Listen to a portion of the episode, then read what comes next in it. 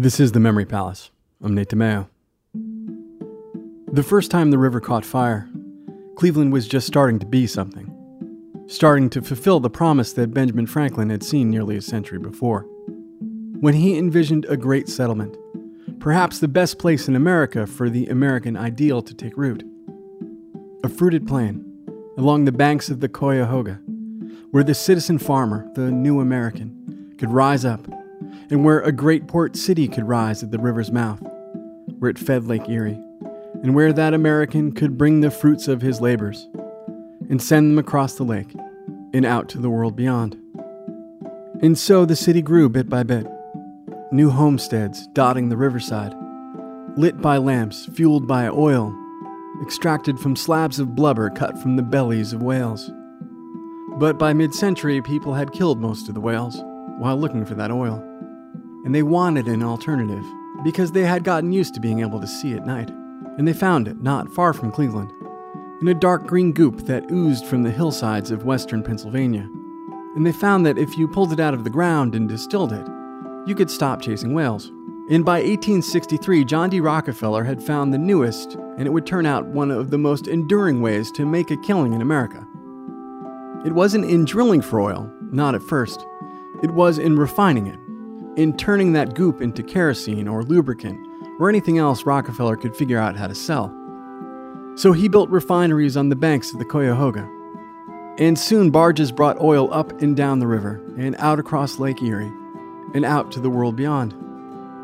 And Cleveland, Ohio became the capital of the global petroleum industry for a time. And oil started seeping into the Cuyahoga, leaking from barges and pouring straight in as waste from Rockefeller refineries, until the river shimmered in acrid rainbows and smelled of chemicals and petroleum instead of marsh grass and loam and marigolds.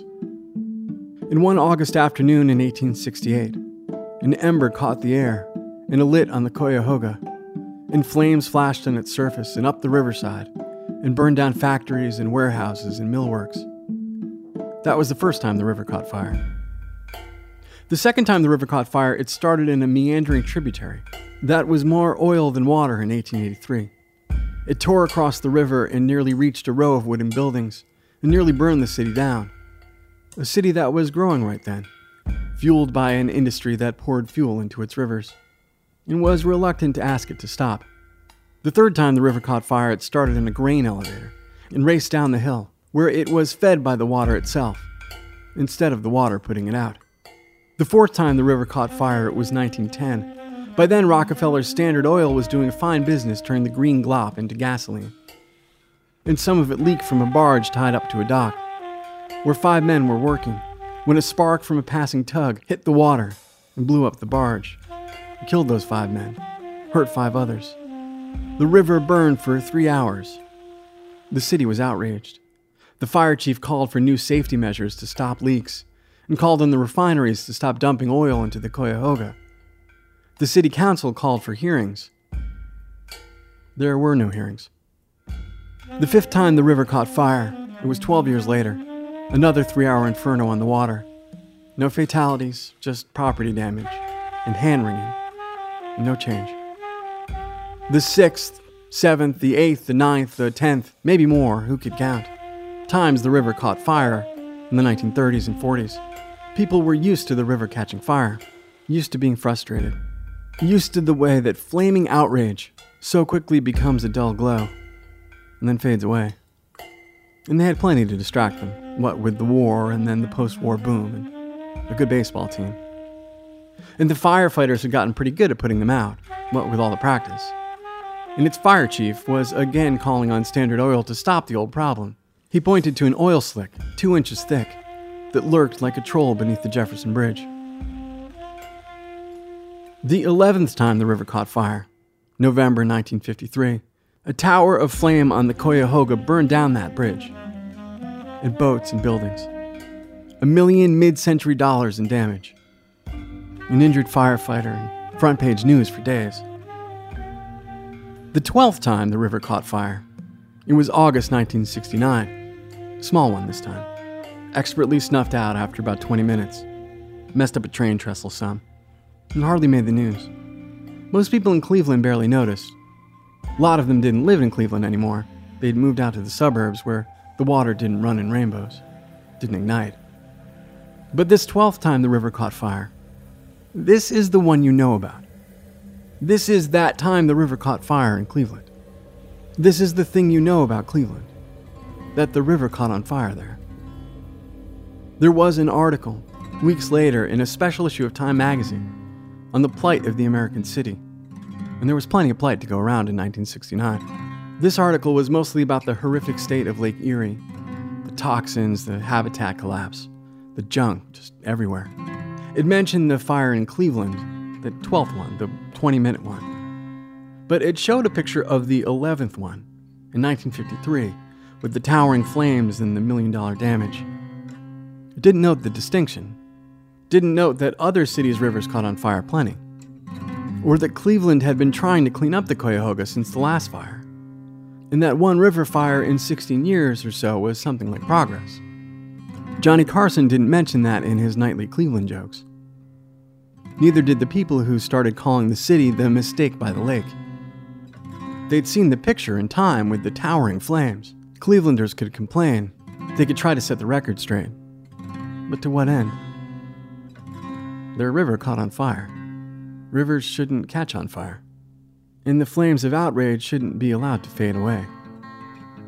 They need to be stoked and tended. And this time, that article in Time got tossed onto the embers, along with news of an oil spill in Santa Barbara, along with copies of Silent Spring, and all the quiet work of environmentalists and ecologists, which was starting to be loud enough to be heard there at the end of the 60s. And the next time Time magazine mentioned the Cuyahoga River, it was 1973, in an article about the Clean Water Act just passed by Congress.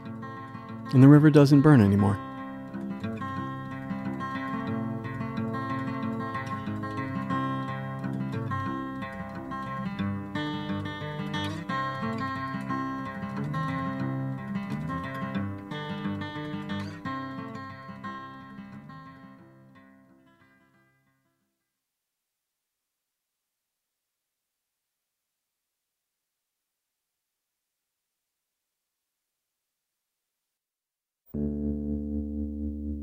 The Memory Palace is written and produced and whatnot by me, with engineering assistance from Kathy Tu and research assistance from Andrea Milne.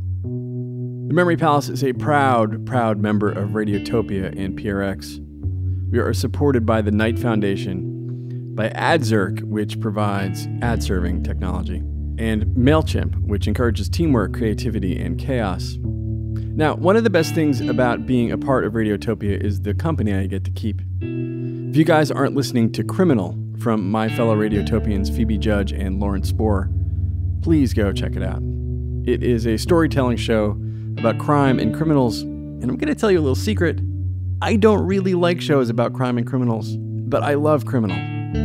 It's because Phoebe and Lauren have such a humane approach to these true crime stories, and they bring such insight and even handedness, and even a kind of grace to the show's subjects. And they just tell these stories so well that it's so good.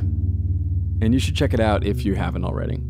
They uh, recently did a story about a tiger at a truck stop in Louisiana that is a particularly good pairing with my recent episodes about the panda and about the lion. Learn more about it and other Radiotopia shows at radiotopia.fm. Okay, I'll talk to you guys again.